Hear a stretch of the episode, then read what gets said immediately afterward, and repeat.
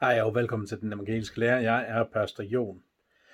I denne video taler jeg med Morten omkring podcasten The Rise, of Fall, Rise and Fall of Mars Hill, som handler om Mars Hill Church i Seattle, og om uh, Mark Driscoll, præsten derfra. Vi vil tale lidt om, hvad, hvad betydning det har haft for os og for dansk kirkeliv.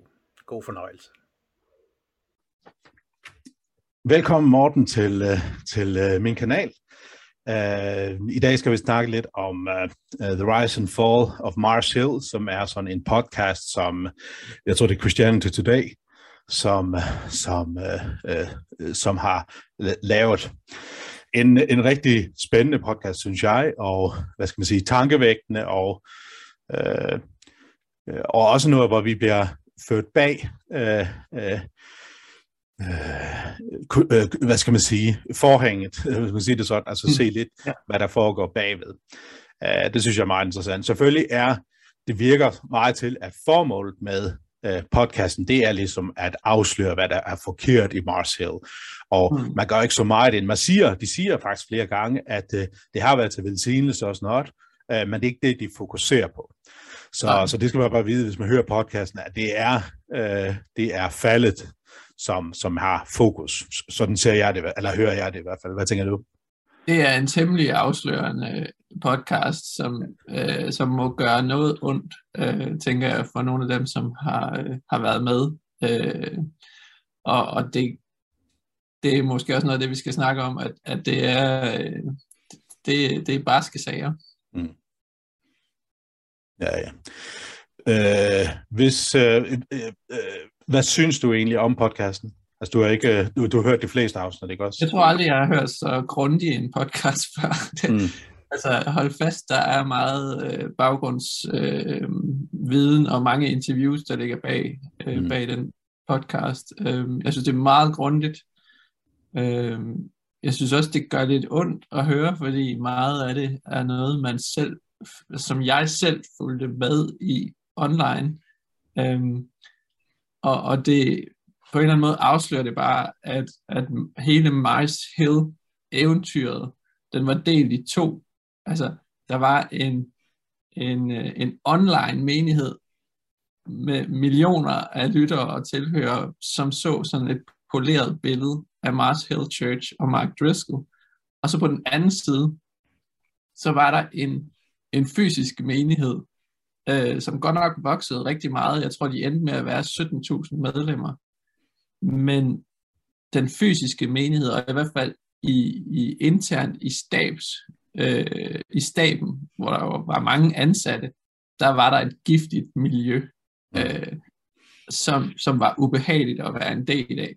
Og på en eller anden måde, så gik man på kompromis med ens øh, personlige grænser, og man gik langt over sine personlige grænser, fordi man tænkte, det var, øh, vi nåede så meget på, på Gud, øh, altså vi, vi byggede så meget Guds rige, mm. og det er jo det er måske den vigtigste læring egentlig for den podcast, at, mm. at øh, vi skal virkelig passe på ikke at gå på kompromis, mm. fordi vi kan se, at det her det virker, eller sådan et eller andet. Ja, ja og måske en understregning af også øh, for menigheden naturligvis en ydmyghed, men måske endnu mere for os ledere, at vi må være ydmyge i forhold til kaldet, ja. og ydmyge i forhold til vores øh, opgave som tjenere for, for menigheden, ja. og selvfølgelig tjenere for Gud, ja. Øh, tænker jeg. Uh, jeg tænker på bare lige komme med en ganske kort oprids af uh, historien. Altså, det er jo meget ung kirke, når den, øh, når den øh, kollapsede. Øh, og utroligt, at den, altså de, de havde ja, måske de der 17.000 medlemmer, og, eller jeg ved ikke, om det var medlemmer, eller folk, der deltog, eller hvordan, jeg ved ikke, hvordan medlemskabet Nej, jeg ved altså, ikke helt, hvordan de opgjorde det. Nej, og så man 100 ansatte, eller cirka 100 ansatte, det, det er helt mm-hmm. vildt. Altså, det er virkelig en, en stor øh, organisation, vi har med at gøre. Ja. Øhm, men den begyndte i 96, altså 18 år før den kollapsede. I, så vidt jeg har læst mig frem til, så sådan en lille bibelstudiegruppe, ja. uh, som mødtes i, i, i Mark Driscolls uh, hjem, og så senere udvidede sig en, og blev sådan en, en lidt større husmenighed. Uh, og så uh, rykkede de ind i nogle lokaler, som de, som de lejede fra en anden kirke, og, øh, og så langsomt, øh, eller langsomt, det er forkert sagt, men så hurtigt øh, voksede de og, og blev til den her megakirke, og til sidst den her multisite øh, kirke, mm. multisite, altså det her med, at man har øh, forsamlinger øh, forskellige steder, men hvor, hvor gudstjenesten foregår øh, samtidig øh, via, mm. via multimedia.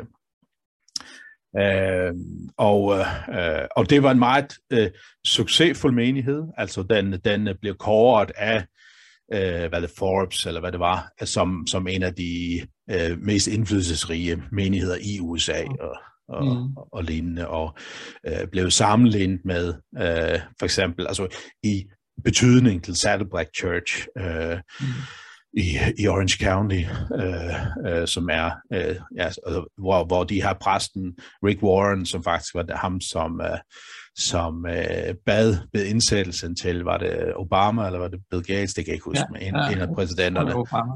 Obama, fint, ja. Øh, øh, og øh, altså det, det viser bare, altså, hvor, hvor, hvor stor, hvor betydningsfuld den her kirke er, og selvom den er så ung, som, som den var. Mm. Øh, og så vidt jeg kan se det, har meget af succesen også at gøre med Mark Driscoll som person. Mm. Øh, ja. Det også. Altså, jeg tror, noget af det, som, som var så overraskende, var, at det var i Seattle, øh, som, som havde et ry for at være det mindst kristne sted i USA. Mm. Øh, og netop det sted lykkedes det at skabe den hurtigst voksende kirke. Ja. Øh, det var en stor del af hypen om, om kirken, mm. at, at, man, øh, at, at det kunne lykkes at skabe kirke nogle af de mest øh, ukirkelige steder. Ja, lige øh, og, og, og det tiltræk meget opmærksomhed. Mm. Og det, at kirken så fra den ene dag til den anden kollapser, i det, at Mark Driscoll han siger sin stilling op, det viser jo, at hele kirken var bygget omkring hans person. Mm. Øhm, og, og det er bare usundt. Altså, øhm, jeg synes, en af vores fornemmeste opgaver som præster er jo, at vi den dag vi er slut, øh, vi slutter vores arbejde, der giver vi en, en menighed videre, der kan stå på egne ben med en ny præst osv. Mm. Altså at vi gør os selv overflødige på en eller anden måde. Øh, mm. Og der var det nok lidt det stik modsatte, der skete i Mars Hill Church, at, mm. at der blev Mark Driscoll bare, som tiden gik, mere og mere øh, lige med Mars Hill Church. Mm. Altså, det var ham på en eller anden måde. Ja, ja. Ja, ja, og, og, og øh, men det ser, ud som, altså, det ser ud som om, at meget af det har været helt fra begyndelsen af, måske fordi han er, har været en stor personlighed, øh, øh, som, som øh, øh, på mange måder kan være rigtig positivt. Kan også, også være mm. øh, en, en, en, at gøre menigheden højt profileret øh, på en ja. positiv måde. Men så ser det ud som om, så vil jeg kan se det, som om, at vagten stiger ham til hovedet, og, og, og det ligesom, han bliver mere og mere øh, selvstændig enevældskonge, eller sådan noget, ja. i, sin, i sin øh, menighed, ikke sandt? Ja. Apropos øh, Seattle, altså Seattle har nok fyldt øh, noget i mine, i mine øh, øh, min historie, men ikke så meget med, med Mars Hill, men mere fordi, at øh, at Nirvana var nogle af mine helt store helte, og de kommer fra, fra, fra uh, Seattle også. Uh, og John MacArthur, en af de andre store reformerede uh, ledere, måske der er noget mere konservative ledere, end, altså også uh, formæssigt end, end Mark Driscoll, han kaldte, han var ret kritisk over for Mark Driscoll også, uh, kommer frem i, i, i podcasten og kalder det for grunge kristendom. Altså grunge med den der rock øh, øh, genre, som, som øh, Nirvana var øh, det største ja. band indenfor. Så, jeg tror egentlig, at Driscoll så det som et kompliment. Altså det var det, han det, han, ville. han ville være konfronterende. Han ja. ville være eksplicit. Han ville ja. være aggressiv i sit sprog. Mm. Øhm, og det var også det, der på en eller anden måde øh, fangede mig, altså, og fangede mange af os, som fulgte med online. Altså ja. mit kendskab til kirken er kun online, så, så ja. det er også det, jeg ligesom øh, kan vurdere det ud fra. Jeg har aldrig været der, jeg har aldrig mødt Driscoll, jeg, jeg har læst nogle af hans bøger. Øhm, jeg jeg øh, stiftede bekendtskab med kirken i 2008, øhm, og fulgte øh, mere eller mindre deres, altså deres øh, online øh, gudstjenester øh, hver uge øh, i, i en periode. Øh, og det har, det har der, jeg, jeg synes, det har haft nogle positive effekter. Jeg, jeg kan også se i dag, når jeg, læ, når jeg hører den her øh, podcast, at der har været noget usundt øh, blandet ind i, det er jeg fuldstændig klar over. Noget af det, som, som, som betød meget for mig dengang, det var for eksempel den her, øh, jeg har læst flere af hans bøger, mm. øh, men den her uh, Porn Again Christian, uh, a frank discussion on pornography and masturbation, altså det, er jo, det var den der mega aggressiv øh, eksplicite forkyndelse, som tiltalt øh, nogle af os unge mænd, tror jeg. Øh, som, som det her, den her bog var et udtryk for. Øhm, jeg tror faktisk ikke, jeg har læst den eneste af Mark Driscolls bøger. Jeg har hørt nogle af hans prædikner. Og det er min fornemmelse, altså det ved jeg ikke om, når du siger, at du har fulgt med i, i, i Mars Hill uh, ugenligt. Har det så været hele gudstjenesten, eller har det været prædiken, du har fulgt med i? Uh, ja, det var prædikenen. Uh, mm det var det, at øh, det handlede, altså han havde sådan en slogan, der hed It's all about Jesus. Um, så så øh, som, som online menighed, så var det det indtryk, man fik. It's all mm. about Jesus. Ja. Og, og det er i hvert fald noget af det, jeg har taget med, at, at alt, hvad vi gør, og alt, hvad vi, vi siger som kirke, det har som mål at kommunikere Jesus og lede mennesker hen til ham. Mm. Uh, at det så bag linjerne i virkeligheden it's all, altså handlede om, at it's all about Mark Driscoll. Det var, nok, det var jo den side, som vi online øh, menigheden, eller hvad man nu kan sige, ikke kunne se. Og som, øh, som jeg i hvert fald er blevet opmærksom på, at det, det, skal, man, øh, det skal man virkelig passe på med, øh, at skabe sådan to, øh, et poleret online billede, og så den her fysiske øh, aggressive øh, kultur. Mm. Toxic, tror jeg, de kalder det. Toxic masculinity. Ja, ja, ja. ja. Og øh, ja, måske hvis jeg skal vende lidt tilbage til grunge, fordi det skal følge. Men grunge var netop præget af, hvad skal man sige, en ikke særlig masculine øh, øh, attitude. Altså det, det var netop den der unge mænd, som som gav op, som, øh, som var depressive, som var melankolske, som ikke kunne finde ud af det. Altså det jo meget det, som prægede uh, grunge ja. uh, uh, genren, og desværre kan man også se i dag, at, at nogle af de, som var ledende figurer dengang, har begået selvmord, altså, og mm. uh, måske præger det, altså Kurt Cobain som forsanger i Nirvana, og Chris mm. Cornell, som var forsanger i Soundgarden, et andet af, af det store grunge bands.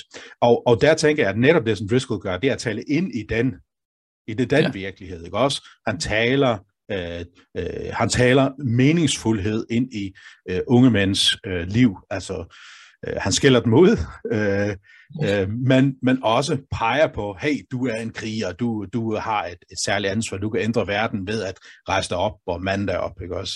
Ja. Altså jeg kan huske... Han tager op. Ja, altså jeg kan huske den første prædiken, jeg hørte af Driscoll, og det, som gjorde mig lidt interesseret i ham, men også kom, gjorde mig lidt bange for ham, det var, det var den der, som ofte bliver citeret i podcasten, altså, who the hell do you think you are? Da han, øh, da han råber de der unge mænd, som, som, som ikke behandler kvinderne ordentligt. Øh, og jeg tænkte, for det første, jeg tænkte, det er, altså, hvorfor, hvorfor en, en, en mand skal bande på den måde? Men et eller andet sted, så tror jeg, at det er lidt mere acceptabelt i den engelske verden, at man bruger ord, som vi på dansk ville kalde øh, bandeord. Altså, jeg har også hørt andre ledere siden han bruge, øh, øh, altså netop sådan på Who the hell og så videre, som jeg synes er... Men jeg, jeg tror, altså, ja, jeg tror faktisk, det var meget, meget anstødeligt, også i, i en amerikansk sammenhæng, ja. at han sagde det. Okay, øh, ja.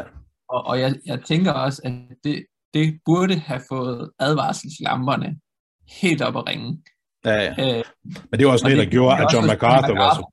Ja, det, det gjorde det jo lige... Altså, han, han fangede den jo meget, langt, langt tidligere. Ja.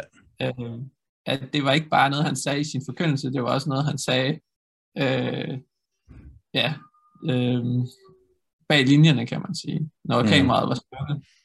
Ja, ja, ja, ja. Men altså det, øh, altså det, jeg, jeg synes, han, det, det er meget interessant. Jeg synes også, han har et pointe i det her med at tale øh, mandigheden op, fordi at vi er, lever i en kultur, som er på mange måder femininiseret, eller hvad man mm. sige det sådan, ikke også? Som er godt på mange områder. Altså de bløde værdier, de er jo positive værdier, men det er ligesom, mm. at, at de, de maskuline måske er gået lidt mere i baggrunden. Det bliver så ekstremt i, i Driscolls mm. tilfælde, sådan meget krigerisk ja. eller sådan noget, men, ja. men der er også en, en, en pointe i det. Altså personligt, okay. den der... Den der hvis jeg bare lige må tilføje lidt, i, i ja. den forbindelse har han jo nogle, nogle helt absurde kønsrolle forestillinger, som, som, han, som også kommer lidt til udtryk i podcasten, øh, men som ikke rigtig kom til udtryk, synes jeg, i hans forkyndelse. Øh, men men han, altså, han talte jo ind i en tid, hvor, øh, hvor, man hvor kirken så meget feminin ud i sit udtryk i der i 2008, 2009 og 2010, og så siden da, så er det lige pludselig kommet til at handle rigtig meget om hvide ciskønnede mænd, øh, som på, på en eller anden måde er blevet et bandeord. Så noget af det, han, øh, han talte op, er blevet sådan øh, udskældt nu, og, og det er måske at, at altså det bliver lidt øh, anachronistisk at føre det tilbage til 2008 og 2009 og dømme ham med den målestok. Mm. Fordi det, det var noget af det, som, som tiltalte mange af os. Mm. Ja, ja, lige præcis. Og det tænker jeg, jeg så, synes også, at han havde en pointe i det. Øh, altså, altså netop det der med, at altså for eksempel der er forskel på mænd og kvinder, at man så, at jeg synes, at han måske havde en lige lovlig ekstrem mm. øh, tolkning af det her med, med at manden er, er kvindens hoved. Det, det er sådan noget helt andet. Øh, men det er sådan min oplevelse af det. Det, som jeg nok øh, også blev, jeg ved ikke, om jeg blev så provokeret på det, det tidspunkt, jeg blev meget forundret af det. Det er, mm. øh, jo, jeg, jeg blev provokeret af det, men øh, det var det her med, øh, øh, hvor han på en eller anden måde øh, til en vis grad pornificerer øh, seksualiteten en mand, mm. en mand og en kvinde. I hvert fald det her med, at kvinden er der for mandens skyld-agtigt. Altså hun skal, hun skal opfylde mandens seksualitet. Altså det går meget til udtryk i podcasten. Jeg synes også, at huske det i, i, i, i nogle af hans prædikner, jeg har hørt. Øh. Øhm, den der bog, ja.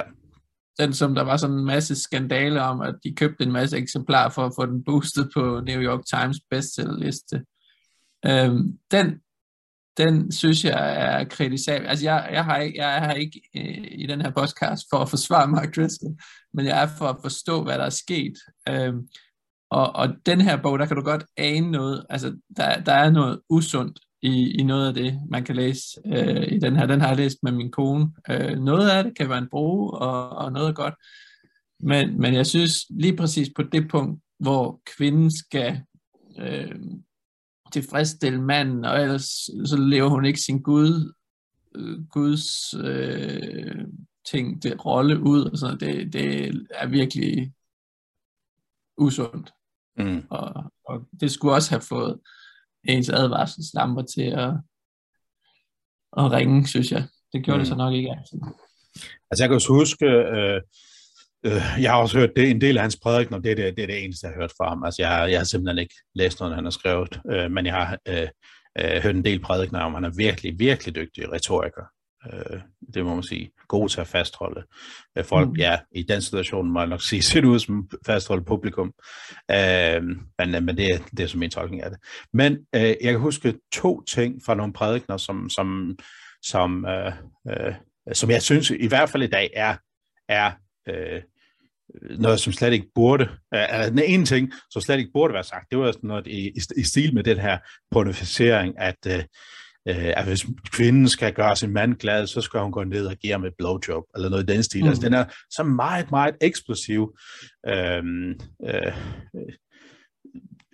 en, en, en, en, Øhm, øh, en, en fortælling, en forkyndelse, som om det er Guds ord, der siger til kvinden, du har bare at gøre det her, fordi at mm. der, øh, så bliver manden tilfreds, eller noget i den stil. Øh, og, men selvfølgelig, det er noget, det fokuserer meget på i podcasten, og måske er det derfor, at det ellers det følger i mit hoved, men jeg kan godt huske at høre øh, prædiken af ham, hvor han, hvor han taler på den måde.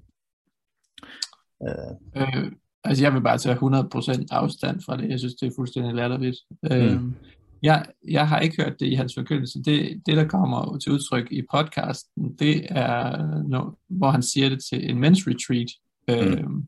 hvor det er optaget.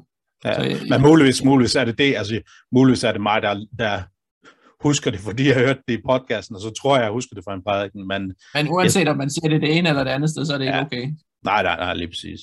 En anden ting, som jeg også stusset over, det er, den er knap så slem, synes jeg. Men jeg kan huske, at jeg blev lidt provokeret af det dengang. Det var, at de havde sådan en Q&A, hvor jeg, jeg tænker, det var i forbindelse med real uh, marriage, det ved jeg ikke, men hvor, hvor han og hans kone, uh, Grace, sad og modtog spørgsmål, og så var der et spørgsmål fra, fra salen, uh, uh, som spurgte, uh, hvad hvis nu en mand går hjemme uh, og har taget barselsål også, det er sådan, man vil sige det på dansk, ikke også? Mm. Hvor han bare grinede af det, det er fuldstændig latterligt, en mand skal ikke gå derhjemme og, og passe hus. Ja, og det var sådan lidt provokerende, fordi jeg selv havde haft barselsål på det tidspunkt. øh, øh, altså, det, det, det er sådan, sådan en absurd, synes jeg, øh, maskulinitet, men, men på den anden side, sætter ord på noget, som øh, ja, så sandsynligvis manglede i kulturen dengang, i den kristne kultur. Altså det her med, hvor øh, hvor øh, lige stilling, øh, nej, det ved jeg ikke, om det er rigtigt, ligestilling, mere at, at det feminine har virkelig vundet frem øh, på mange positive måder, og så på en eller anden måde, at man har øh, glemt øh, det maskuline, og man ikke ligesom har en, øh, har en, en, en positiv identitet. Mm ja, jeg ved ikke, om det er, det er rigtigt, men altså, sådan noget, og måske er det også anachronistisk, jeg ved det ikke helt. Jeg tror jo, han forsvarede nogle værdier, som man kendte før i tiden i USA. Altså det der med at, at gå hjemme og, og homeschool og det der, altså det var da populært i nogle kredse i USA, men det er jo bare så fremmed i Danmark, i en dansk kontekst. Ja. Altså, vi kan ikke forestille os det i Danmark. Mm. Øh, så, så jeg ved ikke, om det det kan jeg ikke lige gennemskue, hvordan det, hvad det er, han øh, taler ind i der. Så, Tænker du så i, i den mere konservative del af den kristne verden i USA, at man har sådan type sådan et syn på ægteskabet, altså en meget traditionalistisk øh, syn på ægteskabet? Det tror jeg, der findes i nogen kreds i USA, ja. Ja, og noget af det, som han har været rundt af og præget af, eller hvad tænker du? Øh, ikke sådan er opvækstmæssigt, men, men der, der er nok nogen, der har tænkt, ja, det er godt, der er nogen, der siger det. Ja. Øh. Ja, ja, og han blev også, øh, ifølge podcasten, og det kan man vel også se i, i sådan, det er jo ikke kun podcasten, vi har det fra, men at, at, at han blev set som en upcoming star i, mm. i forhold til den reformerede verden også, ikke også? Altså, øh, hvor han på en eller anden måde blev koblet sammen med øh, øh, figurer som Timothy Keller og John Piper, øh, sådan er det nu, øh, Don Carson, altså nogle af de her Gospel Coalition øh, fyre, som, som øh, øh, øh som tog jeg ved ikke, under sine vinger, måske for meget sagt, men tog med som en af de der upcoming øh, mm. øh, præster, som, som man skulle holde øje med og, og lade sig inspirere af, og måske også være med til at præge. Mm. Den eneste, jeg sådan kender fra podcasten, som øh, medvirker, det er ham, der hedder Colin Hansen, som øh, er øh, sådan øh, ansat i The Gospel Coalition. Øh, ham har jeg mødt et par gange, og han, han udtrykker jo stor kritik af Mike Driscoll og hans øh, forsøg på at, øh, at tvinge ham til at, at præsentere et positivt billede af ham på deres på deres hjemmeside og i deres videoer og sådan noget. Øhm, og hvordan det er han sådan, eller hvad? Ja, han kom, ja, jeg, jeg ved ikke, hvornår det er. Det er, det er nok nogle af de sidste år, tror jeg, hvor han nærmest truer ham. Øhm, og øh, Colin Hansen, han, han, er, han er faktisk dansk oprindelse, har været i Danmark. Ja. Øhm, og han, øh, ham har jeg egentlig en, en god, god fidus til. ham kan jeg godt lide. Øh, han virker som en ret solid og troværdig person. Øh, og når han sådan sidder, sidder og siger det på den måde, og også når, når de her, altså der er jo, er det næsten alle præster, der har været ansat i Mars Hill Church i Seattle, har jo udtalt øh, øh, i et åbent brev kritik af Mark Driscoll, og at han har startet den her nye kirke, øh, The Trinity Church, Øhm, altså, det, det, er jo, det, er jo, det har jeg aldrig set før, at, at at sådan en, en så udtalt kritik, øh, det, det, det skal man tage alvorligt. Øh, mm. Den mand, han skal ikke øh, lede en, en kirke mere. Synes altså, jeg, synes jeg også, det er, det er virkelig trist. Øh, det hørte jeg også i den her podcast, men, men hvor der har været en del, øh, øh, hvad skal man sige, øh, mennesker, som føler sig trynet, også i den nye kirke, øh, ja. som, som også er ansat og sådan noget. Øh, så det ser ud som om, hvis man kan tage det for pålydende, at hans ledelsesstil er ikke noget, han tager afstand fra. Det gengæld ser det ud som om, han tager afstand fra noget af sin teologi, men det er sådan noget helt andet. Ja, ja. Det, det har jeg også læst. mm. jeg, så, jamen, jeg så lidt af en, en, det var sådan en anden podcast, nu kan jeg ikke huske, hvad den hed. Jeg er heller ikke sikker på, at jeg så det hele, men hvor han snakker med en om, hvor han virkelig kritiserer kalvinismen. Øh, hvor, hvor, hvor, hvor det er, øh, øh, altså fine point Calvinism, og det her med, at øh, øh, øh, øh, hvad var det, han kritiserede? Øh, nok en gang fra os, altid fra os, og noget af det, den der stil, var var meget, meget kritisk i forhold til ved kalvinismen, som jeg fandt ret pudsigt, fordi han selv har været nogen af dem, som virkelig har promoveret det. Øh, så har jeg i hvert fald hørt ham. Uh, ja, han var jo for, forgangsmand i det der Young Restless Reformed, ja, som var sådan ja. en Ja, ja, lige præcis. Lige præcis. Ja, og hvad er det for en bevægelse? Uh, ja, men det var, det var det, jeg tror, det var ud af det Emerging Church, som, øh, som var sådan et øh, en kirke, et kirkenetværk en bevægelse, der brød de her Young Restless Reformed ligesom ud af, fordi Emerging Church blev meget tværkirkeligt. Og, ja, meget liberal og, på mange måder. Meget liberal, ja, hvor, hvor de så brød ud og sagde, at vi vil være distinkt reformerte. Øh, og, og stadig øh, tale om de her fresh expressions of church og sådan noget. Øhm, og det fik meget sådan øh, opmærksomhed, og, for, fordi det var så teologisk konservativt. Mm. Øh, det vil sige, at, at, at uh, Young Restless re- Reformed på en eller anden måde er emergent i form og udtryk, men ikke i, i læresætninger, eller hvordan? Nej, lige præcis. Der var de dedikerede reformerede. Mm.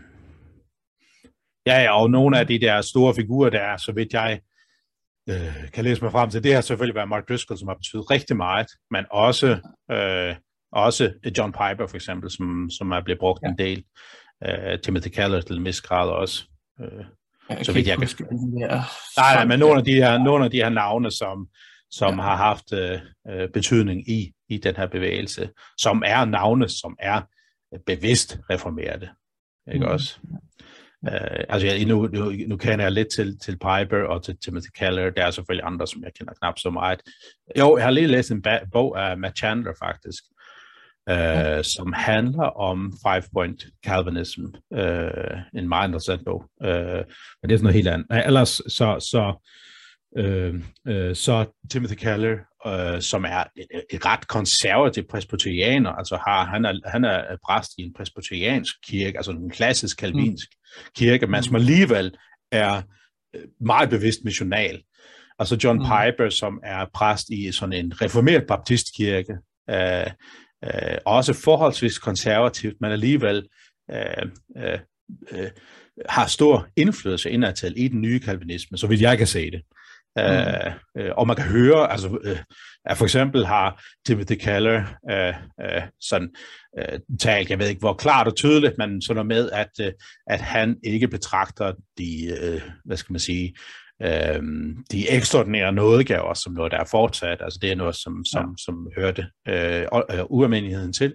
Og øh, Piper, som meget tydeligt øh, prædiker øh, en, en tydelig øh, dobbelt prædestination, altså at nogen er forudbestemt til fortabelse, nogen er forudbestemt til frelse. Altså meget tydelig øh, reformeret teologi, og samtidig er der også meget dem, som er inspirationskilder, så vidt jeg kan se det, til øh, øh, nogle af de her young, restless uh, and reformed øh, øh, øh, unge øh, mennesker, måske med en overvægt af, af mænd. Jeg, jeg tror sådan set, Driscoll han kom sådan lidt ud af, ikke, altså lidt ud af det blå, og han var, sådan, han var jo ikke skolet på nogen måde. Nej. Øh, han, han startede Marshall Church, altså der var han nærmest lige blevet kristen. Ja, ja. Øh, og det er helt skørt. Ja, det er fuldstændig skørt. Altså, altså, så han, han blev jo sådan, han var sådan et wonder child på en eller anden måde for den bevægelse der. Og så har han jo ændret position flere gange, hvor, altså, så det er svært at sige, hvad mener Driscoll? Jamen, han mener alt muligt. Ja, måske er det også derfor, at Bibelen er meget klar omkring, at en præst ikke skal være en nyomvendt. Altså fordi at selvfølgelig ja. udvikler man sig, for man er nykristen, ikke også? Ja. Men, han er jo men, meget mere karismatisk, end John ja. Piper er. Ja, men John Piper er egentlig også, øh, altså går også ind for, at de øh, ekstraordinære nådegaver, tungetal, profeti, helbredelse osv. er øh, fortsat. Man er nok knap så øh, øh, tydelig omkring det. Okay, ja. Ja, jamen det er, han, han, han, han kommer frem i podcasten, det er, at, at øh, der, var, der er en tydelig karismatisk påvirkning, ja. og i, i Marshall Church i hvert fald. Ja, helt, og helt klart, og det virker til, at det er blevet brugt meget konkret. Altså man, er, man, man ja. ser ud til at have været meget lidt kritisk, i hvert fald når det kommer profetier fra, fra, fra Driscoll.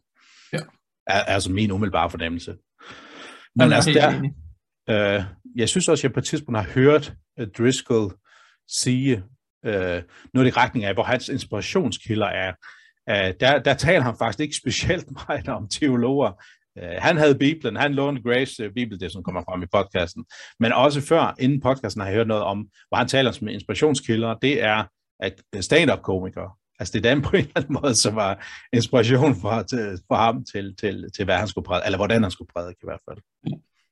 Han, han, øh, han er vist nok uddannet retoriker, tror jeg. Og så ja. har han først taget teologi bagefter. Ja. Nej, han har taget teologi bagefter. Ja, det tror jeg. Okay. Et eller andet, et eller andet ja. teologi. Ja, ja. Ja, ja, og så er der nogle af os andre. Vi har en teologeksamen, man godt kunne have brugt lidt mere praksis. lidt mere retorik. ja, ja, lige præcis. Uh, selvfølgelig er det værdifuldt med de her uh, uh, uh, redskaber, man lærer, ikke også? Men, jo jo, og der må man også sige, at, øh, at Driscoll har jo også haft fokus på læren, øh, selvom han har ændret den hen ad vejen, så, så han har fokus på det. Ja. Uh, har han ikke også skrevet sådan en, en dogmatik? Jo, den har jeg også, ja. Det er ja. Den hedder Doctrine. Ja, okay. Øh, det, den, det har så, den har han så selv taget afstand fra. Så ja, ja, ja. Den kan vi i skralderen. ja, ja, ja, ja. Den er ikke engang interessant af historisk. nej, nej. Jeg har hans bøger, jeg, jeg kan ikke lide at smide bøger ud. nej, nej, nej, nej. Nej, jeg synes det er virkelig hårdt at smide bøger ud. Det burde slet ikke ske sådan noget. Jeg har nogle gange haft øh, øh kommet af med nogle bøger, fordi jeg tænkte, så godt det til et godt formål. Altså, der var et tidspunkt, man kunne donere nogle teologiske bøger til, til, øh, til et eller andet øh, præste øh, undervisning i Etiopien, tror jeg det var. Så tænkte jeg, okay, så kan jeg da øh, komme af med nogen, men jeg har savnet dem siden. Det, det er en sorg for mig. De kom, dem får jeg ikke til nogen. Jeg låner dem heller ikke ud. nej, nej. nej, det er så det. Øhm, ja. Yeah. Øh, jeg tænker på, det her med Driscoll, han har fyldt så meget, øh, både udad til, men også indad til i menigheden, altså virkelig har været øh, den, som har tegnet kirken mere end nogen anden, altså, altså Marshall-kirken, ikke også?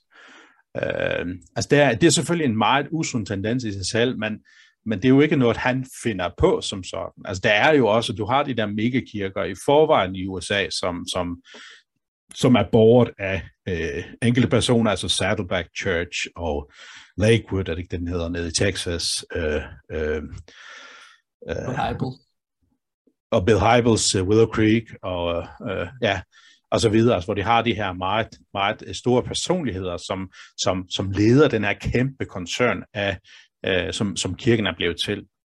Mm. Altså, der kan man se tydeligt også, at, at for eksempel Willow Creek, som har haft meget stor betydning i dan, dansk kirkeliv, uh, hvordan den meget bliver ledet som en særlig stor organisation, som en virksomhed, som har et produkt, der skal sælges, ikke også? Mm. Uh, og det synes jeg, altså det, der er noget problematisk. En ting er, at der er en person, som har så meget fylde, men også den måde, man tænker kirke på, øh, synes jeg også kan være, kan være meget udfordrende. Hvad tænker du om det? Øhm, jamen, jeg, jeg nævnte lige til en indledning. Jeg synes jo, ens, altså en præst fornemmeste opgave er på en eller anden måde at ende med at gøre sig selv overflødig. Øh, så, så, og jeg, jeg ser det heller ikke som en stærk tendens i Danmark, at, at præster bliver så, øh, så vigtige for kirken, at de ikke kan skiftes ud. Altså, øh, så, så er der i hvert fald gået noget galt. Øh, og det, det synes jeg, det er jo noget, vi skal tage med os fra, fra den her podcast, og øh, at, at øh, det, det skal handle om Jesus. Det er ham, der skal være centrum, og mm. øh, han skal blive større, og vi skal blive mindre, mm. som Johannes Døberen siger. Lad os, jeg tror, lad os tage det med. Ja, jeg tror, du er helt ret i, at det ikke er en, en far, vi har set særlig meget af i Danmark. Øh, janteloven er da godt for noget.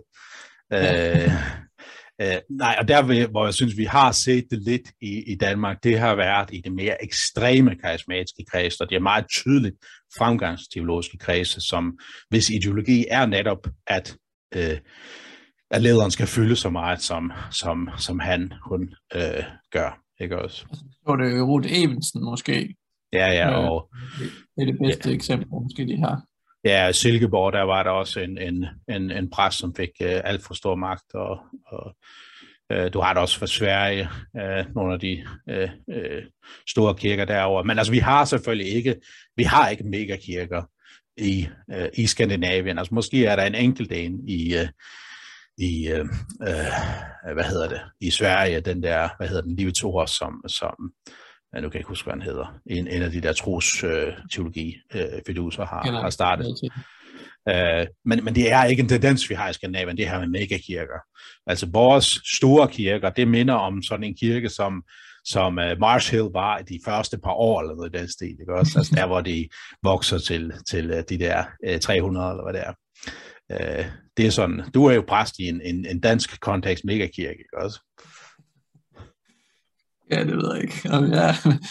øh, altså, vi har jo ikke noget, der minder om 100 ansatte i nogen kirke i Danmark. Nej, altså, nej lige præcis. Ja, så... Ej, nej, det, og det, det tænker jeg... Ja, nej, det er jo bare pjat.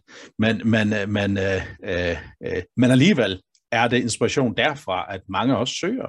Ikke også? Altså, tænk bare på, hvor stor indflydelse øh, Willow Creek-tankegangen har haft øh, i Danmark. Tænk bare, hvor stor øh, indflydelse øh, den målrettede kirke, eller hvad den hedder, Purpose Driven Church, øh, ja. af, af, af Rick Warren fra Saddleback Church, eller tænk på øh, den indflydelse, Mark Driscoll har haft. Altså det, det, det, mm. det, det er derfra, at vi søger meget af vores tænkning omkring kirke og mission for den sags skyld. Er det ikke det?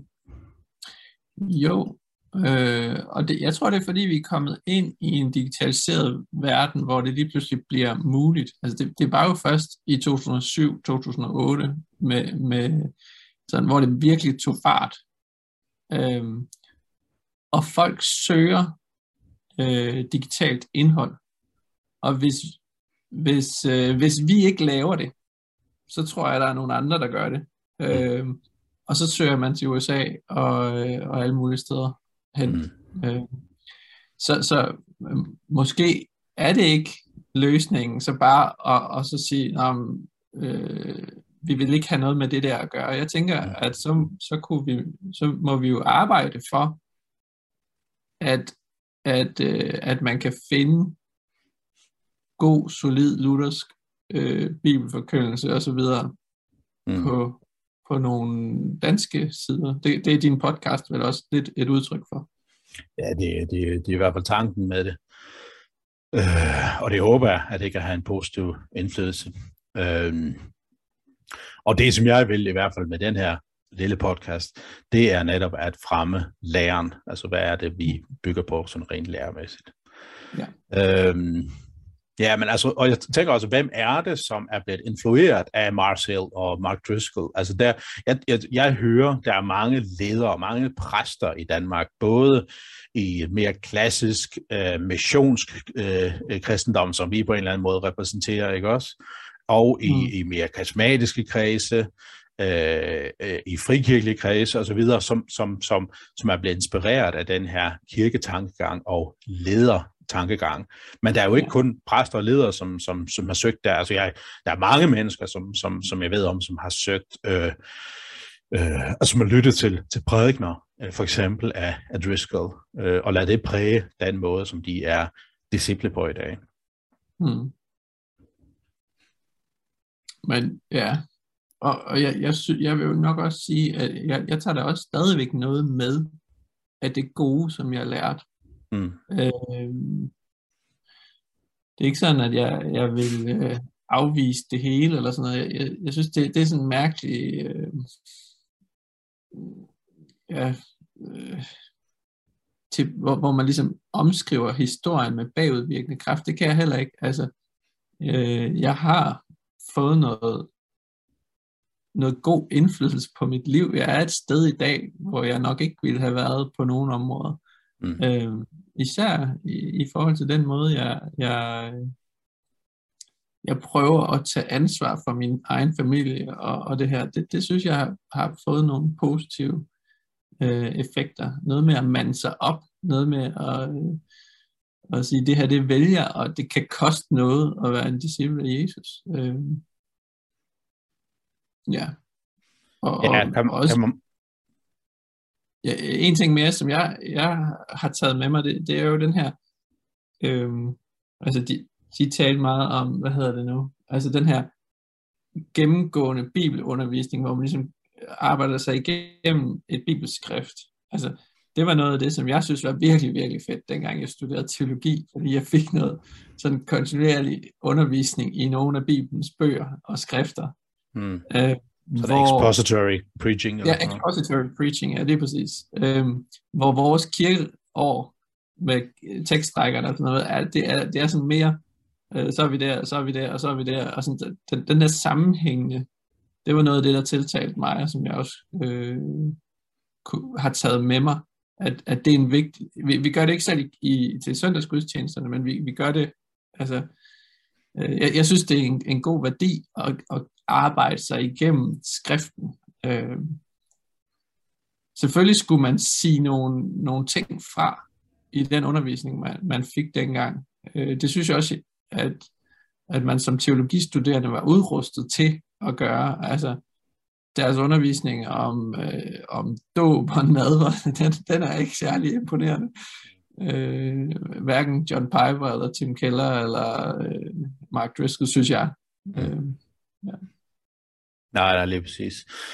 Øh, ja, altså jeg tænker også i forhold til det der med inspiration fra andre øh, kirkelige sammenhæng. Jeg synes også for mig, øh, er det også vigtigt at lytte til, hvad er det, Øh, hvad er det, de, de fokuserer på? Hvorfor er det, de her forskellige retninger opstår? Øh, mm. øh, er det, fordi der er øh, blind spots fra mere øh, de mere klassiske kirker? Er der noget, vi mangler at have fokus på? Eller er det noget, vi har brug for at, at, at øh, tydeliggøre for os af at have en, en standpunkt imod?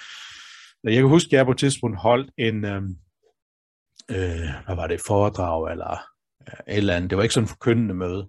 Et eller andet, jeg holdt på et tidspunkt i, i, i, øhm, øh, i Sørlands Kirke, hvor jeg har været præst, hvor jeg talte om øh, forskellige kirkelige retninger, som Øh, øh, øh, jeg ved ikke, om man kan sige, insp- øh, har inspireret mig, men har udfordret mig på nogle ting. Øh, for eksempel af, af hvad hedder det, trosbevægelsen, som er noget, jeg i den grad tager afstand fra. Men jeg kan ikke lade være med at tænke på, eller fremgangsteologien, jeg kan ikke lade være med at tænke på, hvorfor er det, den her, den her teologi er kommet. Og jeg mener, den er dybt øh, problematisk, den er mere New Age, end den er bibelsk og sådan noget. Men alligevel, øh, så, så, så hvorfor opstår den? Det, det er jo mm. fordi, siger de selv, at, at der er noget, der mangler i de mere traditionelle kirker. Øh, jeg ved ikke, om de har ret i, at det har manglet, men, men, men jeg lytter i hvert fald til, okay, er der noget, vi har øh, på en eller anden måde øh, øh, ikke lagt så meget vægt på? Øh, mm.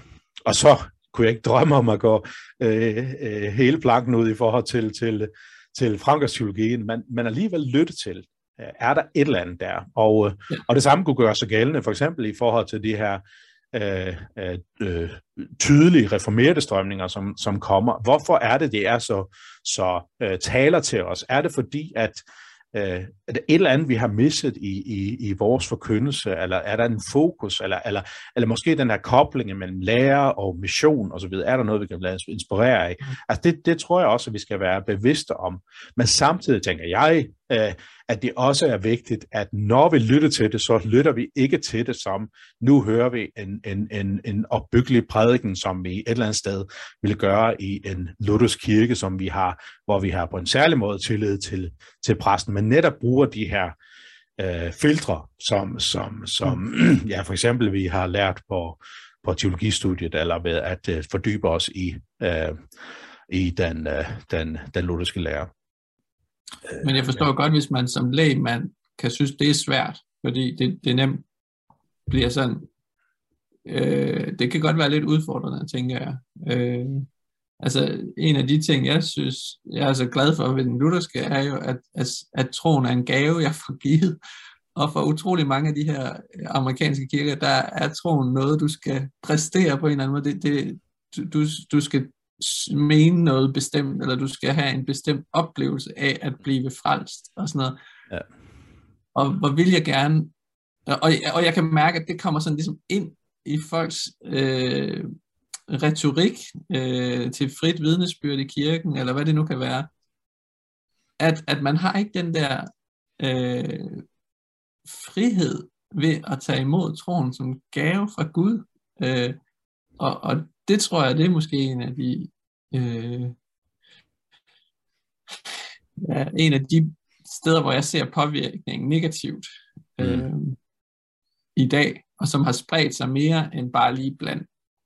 Altså, jamen det, det, det synes jeg, jeg ser flere og flere steder. Det er måden at tale om, hvordan kommer jeg til tro på. Ja. Er troen i det hele taget? Jeg, jeg er en af de, som, som blev interviewet i podcasten uh, The Rise and Fall, Mars Hill. Um, han, han satte meget fokus på det her med, at hvad er troen? Troen er den her præstation, jeg skal vise mig som en mm. rigtig mand. Jeg skal vise, at jeg er aktiv. Jeg skal vise, at, at jeg har styr på, på min familie, alle de her ting hvor han talte meget, ja, ja, han sagde ikke, han var lutheraner, men jeg kunne næsten, ja, altså hvis jeg skulle gætte på hans doktrinære standpunkt, så ville jeg næsten tro, at han var lutheraner, for det, han havde meget stærk fokus på lov og evangelium, altså hvor, ja. hvor, hvor loven overbeviser os vi synder, og evangeliet, som på en eller anden måde løfter os op, og det fokus ligger på det evangeliske, som han siger, har manglet i Mars Hill, særligt de senere år. Ja. Øh, hvor han også siger, at, at, øh, at noget af det, som Mark Driscoll fokuserede på, i hvert fald i starten, det var netop det med, at Jesus skal være centrum, hvor han synes, altså, hvor hans kritik var, at, at, at det var ikke det, der kendetegnede Mars Hill og Mark Driscolls forkyndelse, i hvert fald senere hen, hvor fokus bliver rigtig meget på, hvordan ser man på mig, at jeg er kristen. Det var lige et andet, jeg ville sige. Nå, jeg beklager.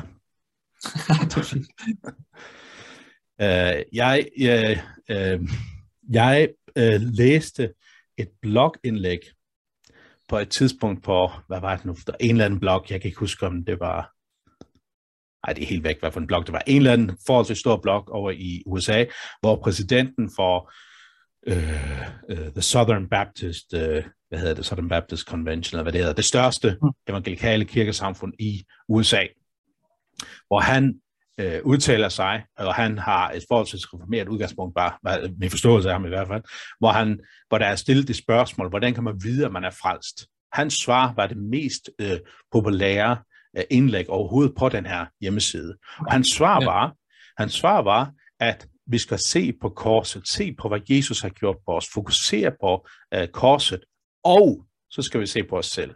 Se på, hvordan det påvirker os. Se på, hvordan vi bliver helliggjort. Se på frugterne af vores kristenliv. Mm. Og det, det, det er min fornemmelse, at det er også noget af det, som præger rigtig meget af den reformerede teologi. Altså at, uh, at uh, vi er jo forudbestemt til, til frelse, og hvordan kan man vide, at man er forudbestemt? Det kan man se på vores liv. Ikke også? Det, det er jeg godt nok glad for, at det ikke er den forkyndelse, jeg repræsenterer. Mm. Men når du siger, at du er blevet øh, meget inspireret og føler, at der er rigtig meget godt, du kan tage med dig, for eksempel fra, fra Driscoll og, og Mars Hill, er det så er det så meget i, er det så meget, hvad skal man sige, tilgangen til, hvordan man skal være præst og kirke? Er det, er det retorikken? Er det øh, nogle, nogle blind stop, uh, spots, vi har haft i den, den lutherske øh, kirke i Danmark. Altså, min fornemmelse er, at det er jo ikke de centrale ting, det synes jeg er vigtigt. Altså, når du netop siger, at de mangler noget om dåb og nadver, så er det netop fordi, at, at de mm. helt centrale bibelske ting ikke bliver set på. Ikke? Og så hvad er det helt konkret, du tænker, som, som er meget inspirerende derfra?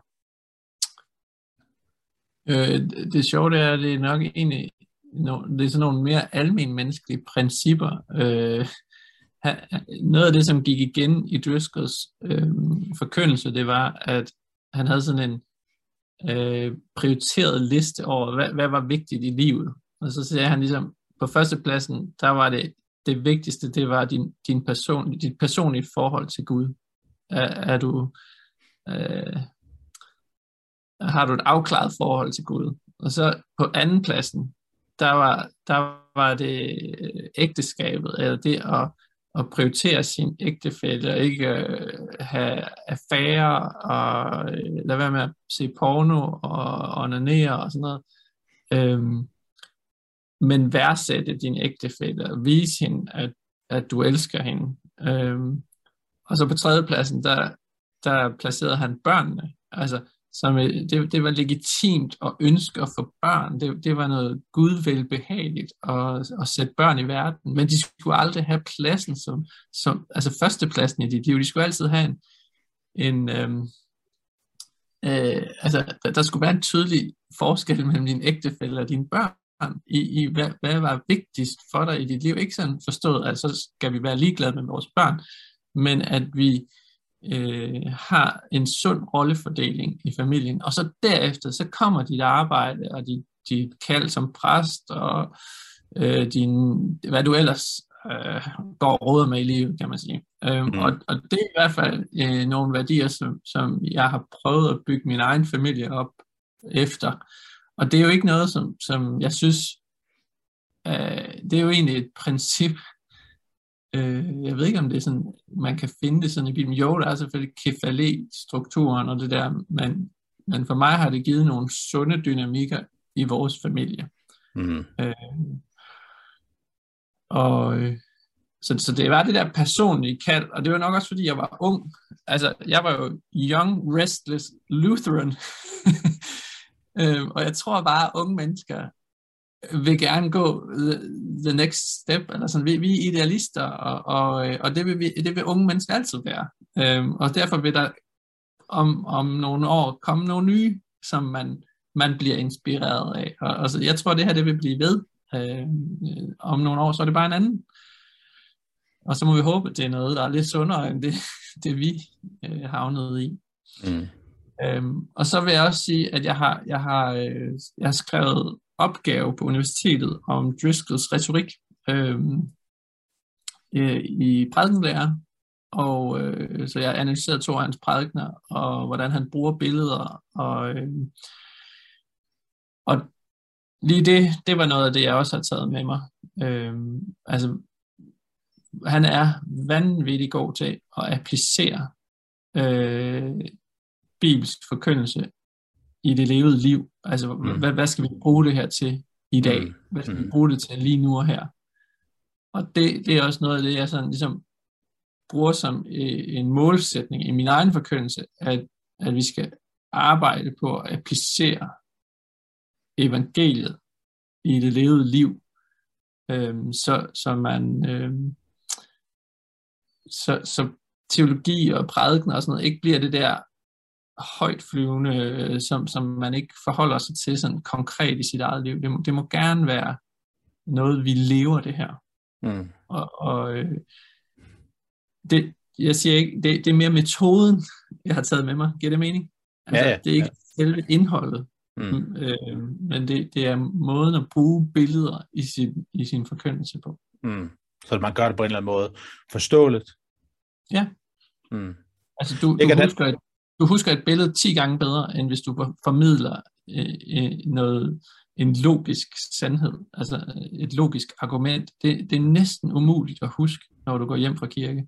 Men hvis du har fået et billede med, så kan du huske det nogle gange overvise efter, du har hørt det. Mm. Ej, jeg må indrømme, jeg kan godt lide det der rationelle øh, der skal. det skal hænge sammen. ja. Man kan godt lide det. Ja, ja, selvfølgelig. Øhm, den der opgave, du snakker om, er den tilgængelig online på nogle steder? Nej. Nej, Nå, det kunne ellers være interessant. Jeg kan faktisk ikke lige huske, hvor den ligger henne. Nej, det er så fint. øh, øh, hvad hedder det? Øh, det er en ting, som, som, som jeg tænker, som, altså en ting er, at det er nævnt, altså udfordringen er den der person øh, dyrkelse eller ophøjelse. Mm. Altså, tydeligt, så, som du også nævner, at Mars Hill øh, øh, kollapser, fordi at Driscoll ikke er der længere, ikke også? Mm. Det, det, det er jo helt absurd. Øh, og så den der mega kigge tankegang, som ser udfordrende multisite, altså alle de der kæmpe organisationer, som kommer.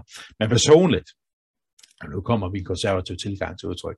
Personligt tænker jeg også, at det er, man på en eller anden måde ønsker at fastholde noget klassisk, noget gammelt, men samtidig med, at man bryder rigtig meget op til, hvordan gør vi det? Hvordan er vi kirke? Hvordan, hvordan øh, er vores kirkelige sammenhæng? Altså hvor man, selvom man fokuserer meget på kirke, så bliver fokus alligevel rigtig meget på, at kirke er noget, øh, der skal tilfredsstille mine behov.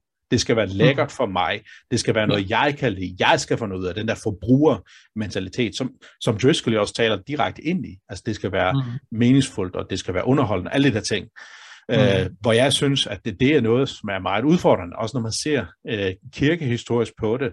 Hvad er det, som, som holder, hvis man kan sige sådan? Det er helt klart den, den lærerbevidsthed, men også faktisk formbevidsthed. Altså det er faktisk de mm. liturgiske bevægelser, som overlever, øh, hvor man ser mange af de andre mere øh, øh, øh, direkte frie øh, former har det med at, øh, øh, at dø hen eller blive liturgiske hen ad vejen, ikke også? Mm. Øh, altså hvor man kan se, at, at, øh, øh, at historisk, for eksempel øh, lutherdommen, øh, er blevet fastholdt og, og bliver genkendelig rundt omkring i verden, det er øh, det har meget at gøre med øh, det liturgiske tilgang, hvor man ser, at øh, hvor det mindre liturgiske, mindre formmæssige, øh, at der øh, bliver det, det, teologi, det, den lutherske teologi bliver forholdsvis udvandet. Men igen, mm. det er rigtig meget en kæphest, øh, øh, som betyder meget for mig. Altså det her med, at konservativ teologi også øh, udarter sig i konservativ måde at drive kirke mm. på. Mm. Noget af det, jeg til gengæld synes er en vigtig pointe, som, som en stærk påmindelse, som kommer fra øh, både Emerging Church-bevægelsen øh, øh, og, og Driscoll og det der reformerede, øh, den nye reformerede, det er fokus på, at kirken må altid være missional.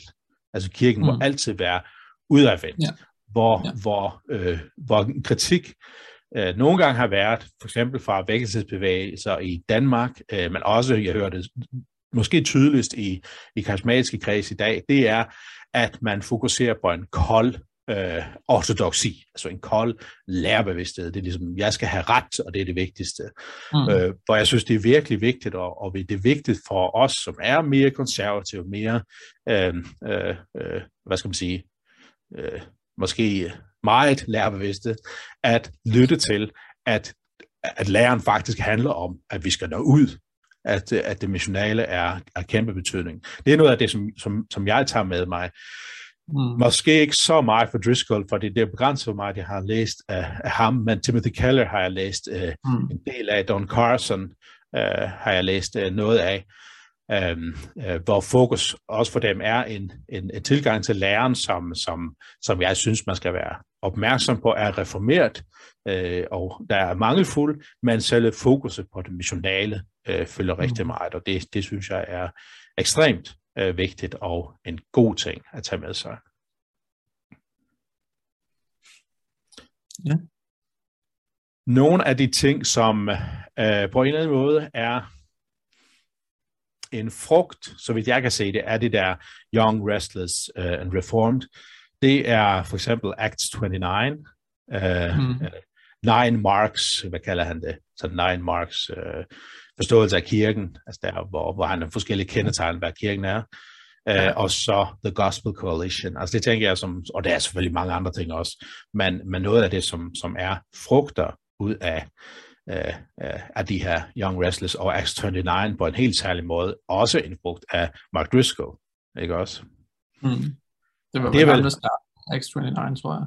Ja, ifølge podcasten var han, der tog æren for det, men, men egentlig okay. var den anden, der startede det. Det ved jeg ikke, om okay. det er rigtigt, men, men det, det, var, det synes jeg var lidt interessant.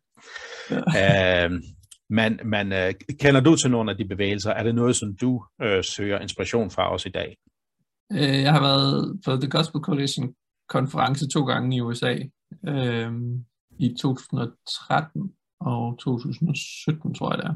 Hvor vi har været sådan en, uh, nogle håndfulde danskere derovre, øh, med, med nogle, nogle seriøst kritiske briller på, vil jeg sige, men også med, med ønsket om at suge, suge til os, øh, om hvordan kan vi lave kirke i dag. Altså, øh, og jeg, jeg tror egentlig, du, du har fat i noget, når du taler om det der liturgiske, fordi der er jo en bevægelse lige nu over i det mere liturgiske. Altså der er en søgen efter det liturgibevidste. Øh, og det, det skal vi på en eller anden måde gribe, tror jeg. Øh, og, og ture at sige, at vi har, vi har nogle, nogle rytmer, vi har noget, noget kirkeår, vi har nogle, øh, nogle praksiser omkring fastetid og så videre, som virkelig kan noget, og, og som øh, jeg tror, vi skal, det, det skal vi gribe øh, lige nu, fordi der har været en bevægelse væk fra det, og nu er der en bevægelse tilbage til det igen, tror jeg. Øhm, og, øh, og, og når jeg har været til gudstjeneste i nogle af de her kirker i, i USA, der har det godt nok været til et kop te, sådan rent liturgisk. Så er det to sange og, øh, og en meget lang prædiken, og så er det to sange, og så sådan et, et øh, bager, hvor man sådan ligesom bare lige får brødet ud øverst og spiser det, og, og så er der lidt vin nederst, øh, og så må du gerne gå hjem igen. Altså, det er godt nok tyndt. Øh, det siger jeg ikke, at det er alle kirker i USA, der er sådan slet ikke, men, men nogle af de her X29-kirker har jeg oplevet sådan, eller en af dem. Mm.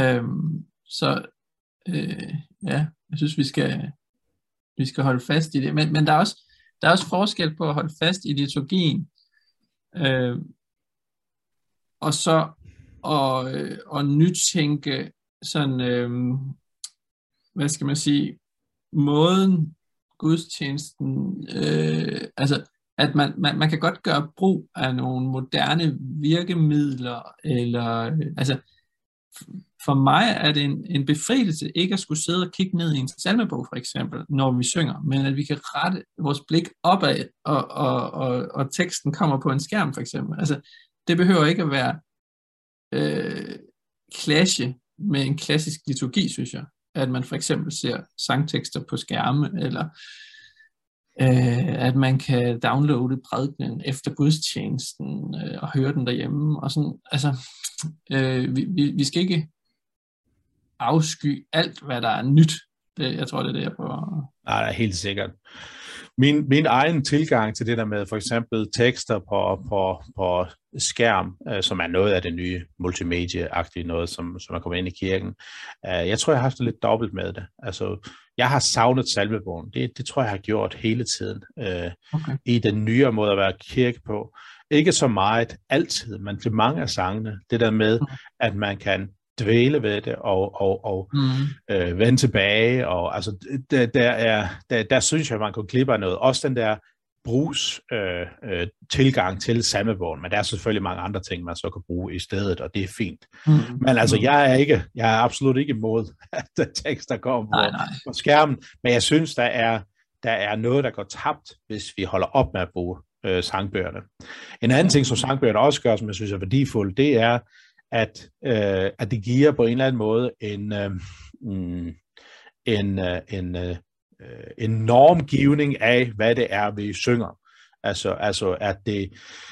Øh, øh, det kan ikke være noget, der ikke er i sangbogen. Hvad siger du? Nej, det er ikke så meget det, men det er mere det der, at vi har den her sangbog, som er grundbogen i ja. sangen i vores kirke, eller hvad man kan sige, ikke også? Synes jeg også er noget postet over. Men altså, det er jo ikke det, der skal følge. Vi kan lave en, en, en, en, en anden podcast en gang, hvor vi taler om, om, om former. Øh, for mig er det bare væsentligt det her med, at, at, at mange af de her uh, nye, netop det der tanke med uh, fra, fra, fra Driscoll, at det er emergent church, og det emergent, det handler meget om uh, ydre ting. Det handler ikke så meget om, om hvad skal man sige, det bagvedliggende lære, men for mit vedkommende synes jeg, at de to ting uh, præger hinanden, og når man siger det her med, med øh, øh, nye øh, udtryk og alle de her ting, øh, der kommer man nemt til at sætte det over, øh, øh, mm. over, øh, over læreren. Jeg, har, jeg synes heller ikke, det er noget, som, som er et kæmpe issue i dansk kristendom, øh, dansk luthersk kristendom. Altså jeg synes, for eksempel Evangelisk Netværk, som vi to øh, er en del af, øh, og er præster i kirker, som er tilknyttet Evangelisk Netværk, der, der synes jeg, at de kirker, jeg har været i, har alle sammen på en eller anden måde haft en liturgi, som har sin råd i højmesseliturgien, som vi har fra, fra den danske folkekirke. Så er det så lidt forskelligt, øh, hvordan det præger, men det, jeg tror alle steder, jeg oplever en, en rytme, som minder om det, vi har fra, fra højmesseordningen. Ja, øh, det er også mit indtryk. Ja. Personligt er jeg så, øh, øh, er, jeg, er jeg, hvad skal man sige, mm, nok mere øh, øh, tæt på den klassiske øh, højmesseliturgi, end man er i mange andre kirker, men selv den overordnede form kan jeg faktisk genkende i rigtig mange steder. Og, og der er jeg mere liberal på formen, vil jeg sige, mm. tror jeg. Altså hvis vi skal sammenligne os to. Ja, men altså du kan lære. Ja. Nej, jeg tænker men... egentlig også, at der skal være plads til begge dele. Altså det, det kan også, vi, vi behøver ikke alle sammen at, øh, at, at have fuldstændig den samme måde at gøre det på. Og, ja, i min oplevelse af Fresh Expressions of Church, bare lige det jeg sådan lidt ved om det i den engelske kirke, er jo, at det, tanken er jo ikke, at det skal erstatte de mere traditionelle menigheder, men at det skal være måder, som Paulus siger, hvor, hvor, jeg, hvor, hvor jeg bliver den, som jeg gerne vil nå med evangeliet. Og derfor er der nogle kirker, der skal lave gudstjeneste på en pop. Øh, og det er svært at, at øh, hvad skal man sige, øh, applic- eller sådan, øh, integrere en, en højmæssig liturgi på en pop. øh, og det kan godt være, at nu er jeg helt kættersk, at jeg nævner at holde gudstjeneste sådan et sted, med, men øh, jeg tænker, det er i hvert fald en af tankerne i Fresh Expressions, at møde mennesker øh, der, hvor, hvor de er. Mm. Øh, og det synes jeg, vi kan lære noget af, øh, og vi kan øh, sådan, vi, vi kan have et udbytte i, at der er både det ene og det andet. Det, det mener jeg helt sikkert også, men øh, jeg vil tale imod, hvis det andet, hvis øh, gudstjeneste poppen blev det grundlæggende. Altså det, det mener jeg simpelthen er en, ja. en, en, en uh, forkert vej at gå.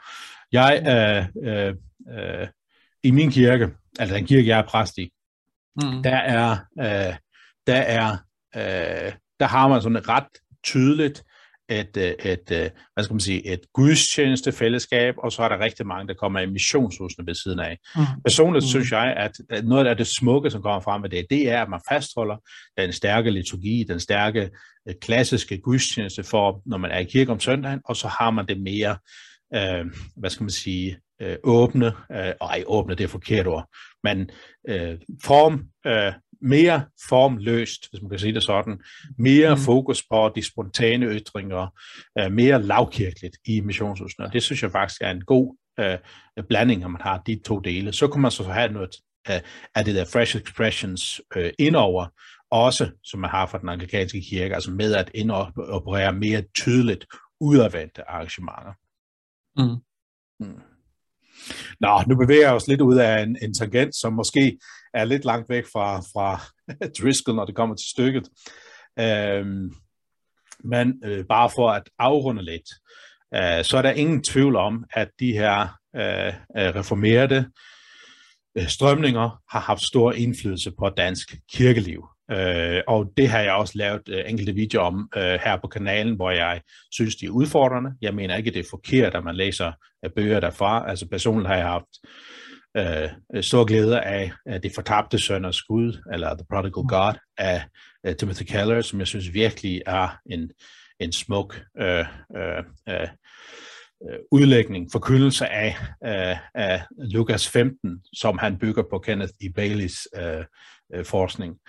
Øhm, og det samme med hans bog om ægteskabet, som jeg synes også er meget smukt, apropos det, du nævnte før i, i forhold til øh, prioriteringen hos Mark Driscoll. Så det, jeg synes, der er meget at hente, og jeg synes også, den der expository preaching, altså hvor man prædiker udlægger øh, øh, enkelte kapitler, steder fra Bibelen, og er fortløbende i forhold til det her, er også meget øh, lærerigt. Øh, men jeg synes, øh, personligt synes jeg, det skal være oveni, ligesom du også siger, altså oveni mm. øh, den klassiske lutherske gudstjeneste, som har netop det hele tiden fokus på, at det er, det er øh, øh, øh, vi skal forkynde lov evangelium direkte ud fra teksten, hvad er det, de her har at sige ja. i mit liv i dag. Altså, selvfølgelig også, er det i begge dele. Og så det tekstnært, Jon. Altså, at, at nogle gange, så kan man have, har jeg sådan oplevet præster, der har læst en, en bibeltekst, og så har de talt om noget helt andet. Altså, ja, ja, ja. Ja, vi skal, vi skal udlægge de tekster, som er, er dagens tekster. Nu får jeg godt nok solen lige i får lige at mm. dreje lidt. Ja. Sådan der. Ja, men det er fuldstændig rigtigt. Jeg er helt enig med dig. Altså, det må være, det må være øh, teksten, som, som, som øh, forkynder, og ikke bare præstens øh, lune, eller det, han har lyst til her og nu. Ja. Øh, men altså, jeg, jeg, men også en ting, som jeg tager lidt til mig, det er det der med, at det bliver hverdagsrelateret. Altså, det er nogle gange, jeg har oplevet en kritik af min forkyndelse, at, øh, at det lyder meget godt, men hvad har det med min hverdag at gøre?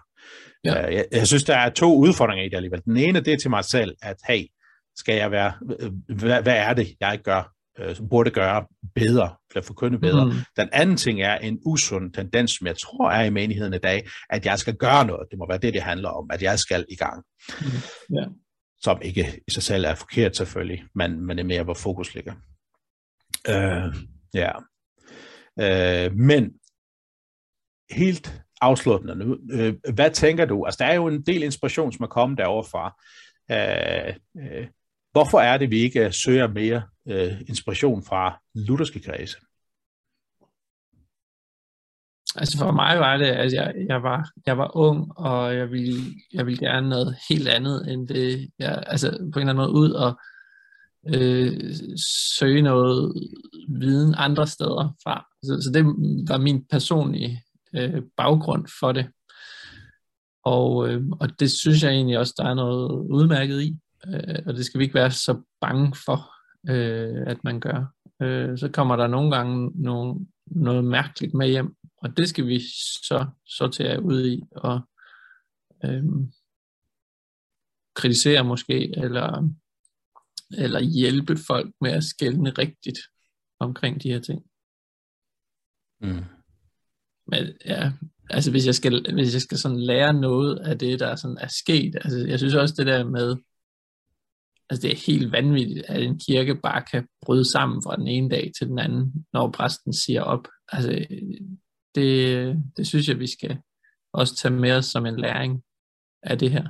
Og det, mm. Driscoll, Driscoll og Marshall er jo ikke den eneste kirke, hvor det, det er sådan, øh, har været bygget op omkring en person. Det siger de også i podcasten jo. Ja, ja, ja lige præcis. Det, ja, ja, og det, som jeg også nævnte nogle andre steder, det er tydeligt, at det også kommer frem ved nogle af de andre megakirker, desværre. Ja. Hmm. Yes. Um, nogle afsluttende kommentarer? Det har været hyggeligt at snakke med dig, Jon. ja, i lige måde. Øh, ja, jeg tænker, øh, en opfordring til, til dem, der ser med, jeg vil ikke sige til jer, at nu skal jeg lade være med at søge inspiration af andre steder fra end det lutherske. Selvfølgelig kan vi blive udfordret der, men prøv at søge efter nogle øh, gode lutherske inspirationer. Og der er også rigtig meget at hente, også fra den engelsktalende verden, hvis man er træt af det danske. Uh, selvfølgelig er der også andre skandinaviske lande, det, det norske og det uh, svenske, som er en del inspiration at hente fra. Uh, der er sikkert også fra det finske, det fatter jeg ikke en bjæl af, men, uh, men der er nok noget at hente der, hvis man kan forstå det. Tyskland det samme. Uh, igen, jeg fatter næsten ikke en bjæl af det, men, men det er der andre, der gør. Så der er inspiration at hente mange andre steder, også fra den lutherske verden, også noget, som kan appliceres ind i vores hverdag i dag. Der er rigtig meget godt at hente. Personligt hører jeg en del fra, fra USA, uh, så, ja, så, så søg noget godt luthersk også. Der er, der er meget at hente. Yes. Hvad hører du? Uh, kan du komme altså, med eksempler? Ja, altså noget af det, som jeg hører ret øh, meget, det hedder Jordan B. Cooper. Han er meget akademisk, øh, så det skal man have, okay. have, have lyst til at gå ind i. Men han er, han er nemlig selv en reformeret baggrund, så det er lidt interessant. Altså han, mm. øh, han kommer fra en klassisk, han var en del af det her Young Restless and Reformed øh, bevægelse, ja. men altså blevet klogere, han har sagt, øh, altså mm. altså blevet lutheraner øh, sidenhen, og er, er virkelig stærk i den lutherske lære. Jeg synes, det er fantastisk inspirerende at, at lytte til, så det vil jeg klart anbefale. Der er også uh, Brian Wolfmuller, en anden, som, som, som, uh, som, uh, som taler meget ind i tiden i dag, synes jeg. Han har en god, uh, skarp kritik af meget af den moderne uh, kristendom, men samtidig også meget positivt at sige om, hvordan kan vi så drive kirke i dag. Um, en anden, som... Ja, lige præcis. Den er, den er, jeg har opfordret uh, forlaget til at oversætte den til dansk, må vi se, om det kommer. Skal måske okay. hedde, hedde noget andet, men alligevel. ja, den, den er egentlig meget fin, fordi den giver lige en, et indblik i, hvad, hvor er det, øh, kæden ryger af ja. øh, på nogle områder i, ja, i sådan, lige præcis. den der amerikanske online forkyndelse, som mange hører. Ja. Øh, jeg kan også godt lide ham her, Brian Wolfmuller. Jeg ved ikke, ja. hvordan man siger det. Nej, han har sikkert en eller anden tysk råd, når han har sådan et navn. Det ved jeg ikke. Øh, og øh, ja, der er også andre. Der er for eksempel en, der hedder Ask the Pastor, en, øh, en YouTube-kanal, som også er meget interessant. Han kommer fra en ingen kirkelig, anden luthersk sammenhæng, end, end, øh, end jeg kommer fra. Øh, det gør de andre jo også. Øh, men, men sådan en tredje igen. Øh, og der er, ja, der er meget andet godt at hente, øh, synes jeg. Øh, så søg efter det, og, og lad inspirere af det. Yes. Tak for nu, og tak til dig, Morten. Dejligt, du havde lyst til at være med. Og okay. jeg håber, som, som altid, at I får noget at tænke over, og at det må styrke jeres tro. Gud velsigne jer.